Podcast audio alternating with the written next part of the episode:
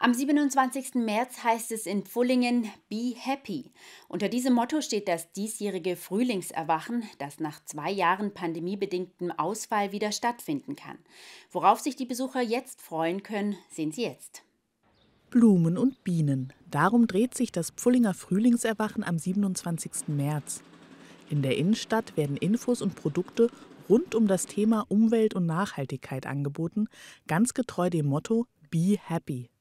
Also hier in der Innenstadt gibt es einen Infostand über das Thema Bienen zum Beispiel und da wird auch, ähm, werden auch Saatkugeln hergestellt mit bienenfreundlichen äh, Blumen drin, wo man dann selber zu Hause dann entweder im Garten oder im Blumentopf oder im Blumenkasten anpflanzen kann. Auch Einzelhändler machen beim Frühlingserwachen mit. Sie haben an diesem Tag von 11 bis 18 Uhr geöffnet. In der Buchhandlung am Leiblinsplatz gibt es Bücher zum Thema Bienen, aber auch eine Signierstunde mit der Autorin Barbara Görlich. In manchen Schaufenstern gibt es Kunstwerke zu entdecken. Diese werden im Rahmen des Stadtkunstweges ausgestellt. Der verkaufsoffene Sonntag erstreckt sich bis auf die Gewerbegebiete Steinge und Memmelers Wiese. Holzbau Pfeiffer macht äh, Häusle für, für den Kindergarten.